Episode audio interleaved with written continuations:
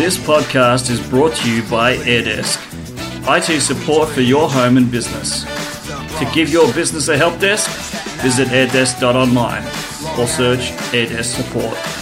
Hello and welcome to the Tech Authority podcast. I'm Andrew Brown, your host. Today I want to talk to you about some new devices that are coming from Samsung that are tablets.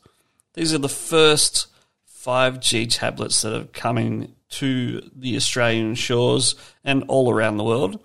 They've got two new devices the Galaxy Tab S7 and the Galaxy Tab S7 Plus. They come in a range of different colors, different sizes, different dimensions, different weights, different battery capacity, and different RAM and micro SD storage, which is pretty good. These are new new devices, brand new devices, 5G enabled. So think about this for a moment. You've got 4G already. 5G is 10 times faster than 4G.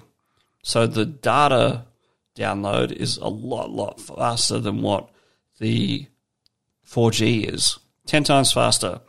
So you can imagine if you have good signal and you're getting good throughput, you're probably going to get around, let's say, 3,000 megabits per second on the download and 270 megabits upload, which is a lot, lot faster than 4G. So you can download an entire DVD within seconds. You don't even need Netflix. You can just put it all on fast forward and watch it in seconds, which would be pretty cool. But I would recommend it.